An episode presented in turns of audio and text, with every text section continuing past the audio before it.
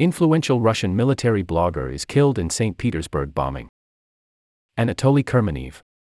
Video player loading.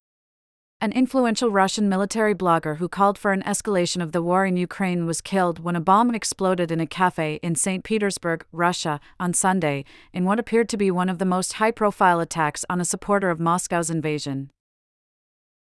The blogger, Maxim Fomin, who is more popularly known as Vladlen Tatarsky, was giving a public talk in the center of Russia's second-largest city when the explosion ripped through Street Food Bar No. 1 Cafe, the Russian Interior Ministry and investigative authorities said.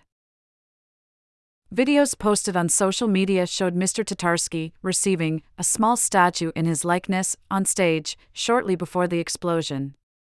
An independent local news outlet, Fontanka, cited a witness as saying the blogger had received the statue as a gift from a woman who introduced herself as a sculptor called Nastia.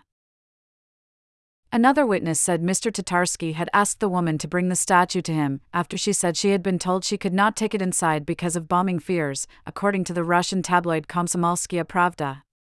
About 100 people had gathered at the cafe to listen to him speak about his experience as a military blogger, Fontanka said. At least 25 other people were injured in the explosion, with 19 of them hospitalized, according to the city's governor, Alexander Beglov. Mr. Tatarsky represented a radical wing of pro-invasion bloggers and activists who backed Moscow's war but also criticized what they saw as the flaws in the Russian army. His death was the most high-profile attack on a prominent war supporter inside Russia since August, when a car bomb killed Daria Dugina, the daughter of an ultranationalist Russian supporter of President Vladimir Putin's. United States intelligence officials later said they believed the attack had been authorized by parts of the Ukrainian government, which denied any involvement. Mikhail Podolyak, an advisor to President Volodymyr Zelensky of Ukraine, suggested that the attack was a sign of internal fractures in Russian society, in line with Kiev's usual description of acts of sabotage in Russia since the war began. Mr. Podolyak wrote on Twitter, "Spiders are eating each other in a jar."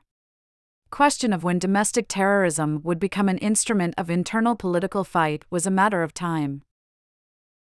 Russian officials pointed the finger at the government in Kiev without directly accusing Ukraine of killing the blogger. Russia's foreign ministry said in a statement that Mr. Tatarsky's work had caused hatred of the Ukrainian government. Sergei Nevarov, deputy speaker of the Russian parliament, said, "It is clear to everyone who is behind it." He wrote on the Telegram messaging app that the attack had been an attempt to terrorize Russian society, adding that it destroyed any prospect of a peace deal. "We only saw one more proof that there's no one to talk to Kiev," Mr. Nevarov said. "They won't reach their aims. We will not get scared." Some of Mr. Tatarsky's peers immediately called for an escalation of strikes against Ukraine to avenge the attack. "Are we going to wait until GUR carry out a terror attack in the Kremlin?" wrote another military blogger who posts under the name Notes of Veteran, using the acronym for Ukraine's military intelligence. "Perhaps only then will there be strikes against centers of decision-making in Kiev." A native of eastern Ukraine, Mr. Tatarsky, 40, obtained Russian citizenship in 2021. His survivors include his wife, Ksenia. Local news outlets said he also had a son from a first marriage. Mr. Tatarsky took the side of the Russian proxy forces when they occupied the city of Donetsk in 2014. Since Russia's full-scale invasion, he had advocated waging a total war against Ukraine and its population and called for the elimination of the Ukrainian state. He also denounced Russian activists and cultural figures who opposed the war. He had posted news, opinion and pro-war propaganda to his 560,000 followers on Telegram. He was also a regular commentator on Russian state television.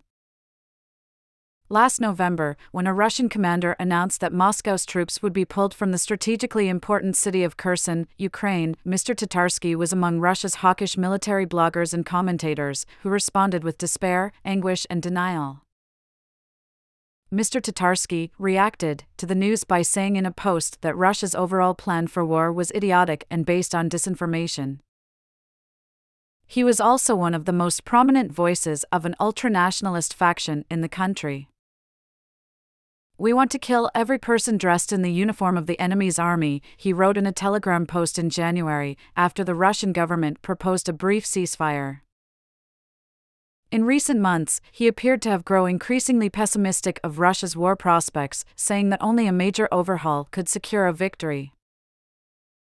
He was critical of Russian military commanders and highlighted the problems of the Russian army. In a recent video, he suggested that nothing would change if you replace the defense minister or chief of the general staff. "We need to change the system," he said.